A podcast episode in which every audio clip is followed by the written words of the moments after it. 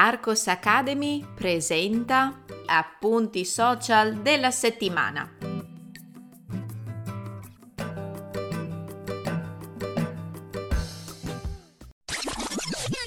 Ehi, puoi trovare il testo di questo episodio cliccando nel link in descrizione.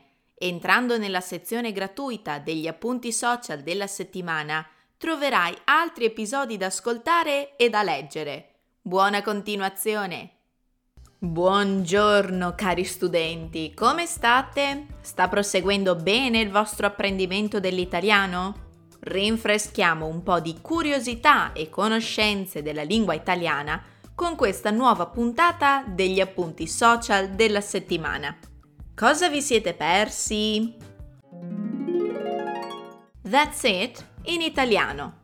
A volte capita di voler concludere un elenco, una lista di cose o azioni nel nostro discorso in italiano. Come possiamo tradurre l'espressione inglese that's it in italiano? Ve ne ho parlato nel primo YouTube Short della settimana. In italiano possiamo usare due espressioni in questo tipo di contesto. Una è e basta Devo comprare mele, pere, un po' di carne, del salmone e basta.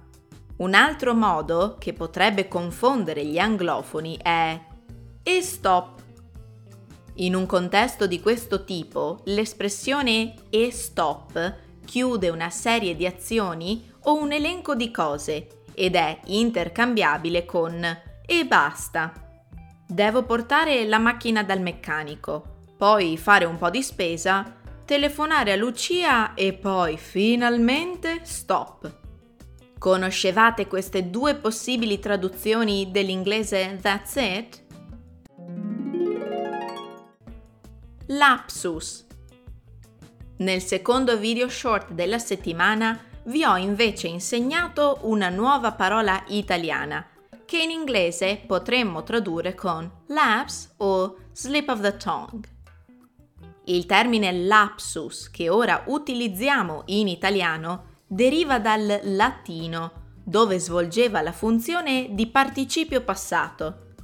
L'infinito del verbo da cui lapsus deriva significava scivolare. Per questo motivo utilizziamo in italiano lapsus quando commettiamo un errore involontario nella scrittura o nel parlato. Termini utili relativi al cambio dell'ora.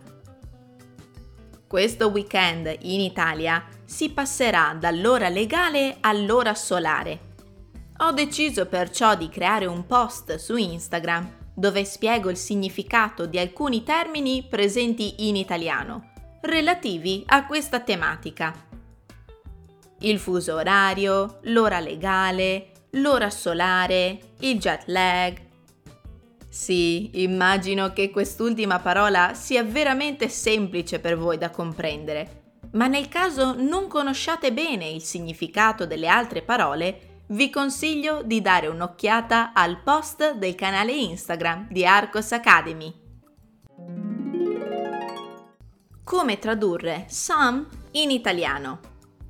Partendo da un dubbio di una mia studentessa, ho chiesto anche a voi su Instagram come tradurreste in italiano la frase inglese There were some friends of mine at the party. Il dubbio nasce dalla traduzione dell'inglese some. Sapete che ci sono ben tre varianti in italiano?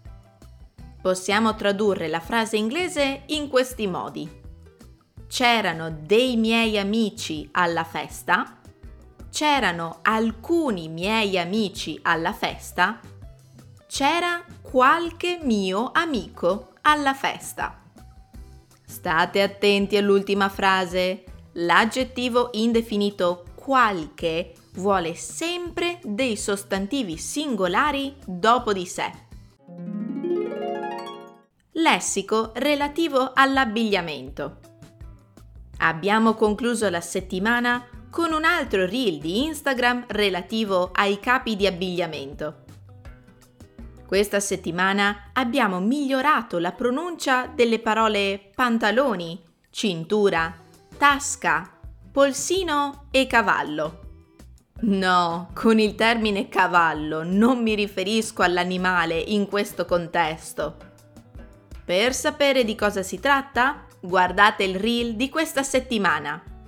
Nota bene, nel caso vi foste persi gli appuntamenti abituali di Arcos Academy, vi ricordo che questa settimana sono stati pubblicati un video YouTube dal titolo Don't Say Anymore Come Stai in Italian, una nuova Italian Grammar Pill dal titolo Bere, dire, riuscire, presente, indicativo. Anche per questa settimana è tutto. Io vi aspetto nel prossimo episodio. Psst. Ehi, ricordati di cliccare sul link in descrizione. Ti aspetto nella sezione degli appunti social della settimana.